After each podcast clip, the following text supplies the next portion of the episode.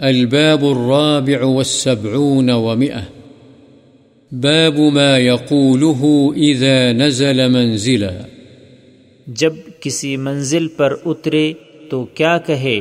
عن خولة بنت حكيم رضي الله عنها قالت سمعت رسول الله صلى الله عليه وسلم يقول من نزل منزلا ثم قال أعوذ بكلمات الله التامات من شر ما خلق.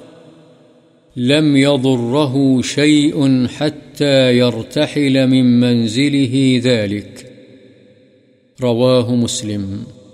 حضرت خولہ بنت حکیم رضی اللہ عنہا بیان کرتی ہیں کہ میں نے رسول اللہ صلی اللہ علیہ وسلم کو فرماتے ہوئے سنا جو شخص کسی منزل پر اترے، پھر یہ کہے، اعوذ بکلمات اللہ التامات من شر ما خلق. یعنی میں اللہ کے کامل کلمات کے ذریعے سے مخلوق کے شر سے پناہ مانگتا ہوں، تو اسے اپنی اس منزل سے کوچ کرنے تک کوئی چیز نقصان نہیں پہنچائے گی۔ مسلم وعن ابن عمر رضي الله عنهما قال، كان رسول الله صلى الله عليه وسلم إذا سافر فأقبل الليل، قال، يا أرض، ربي وربك الله، أعوذ بالله من شرك وشر ما فيك وشر ما خلق فيك، وشر ما يدب عليك. وأعوذ بالله من شر أسد وأسود ومن الحية والعقرب ومن ساكن البلد ومن والد وما ولد رواه أبو داود. قال الألباني الحديث في إسناده جهالة.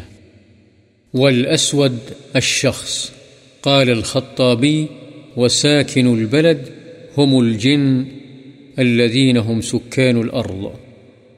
قال والبلد من الأرض ما كان مأوى الحيوان وإن لم يكن فيه بناء ومنازل. قال ويحتمل أن المراد بالوالد إبليس وما ولد الشياطين. حضرت ابن عمر رضی اللہ عنہما سے روایت ہے کہ رسول اللہ صلی اللہ علیہ وسلم جب سفر کرتے اور رات ہو جاتی تو یہ دعا کرتے، یا ارد ربی و ربک اللہ، اعوذ باللہ من شرک و شر ما فیک، و شر ما خلق فیک، و شر ما يدب علیک، اعوذ باللہ من شر اسد و اسود ومن الحیت والعقرب۔ ومن ساکن البلد ومن والد وما ولد یعنی اے زمین، میرا اور تیرا رب اللہ ہے۔ میں تیرے شر سے اور جو چیزیں تیرے اندر ہیں، ان کے شر سے اور جو چیزیں تیرے اندر پیدا کی گئی ہیں، اور جو چیزیں تیرے اوپر چلتی پھرتی ہیں، ان سب کے شر سے اللہ کی پناہ مانگتا ہوں۔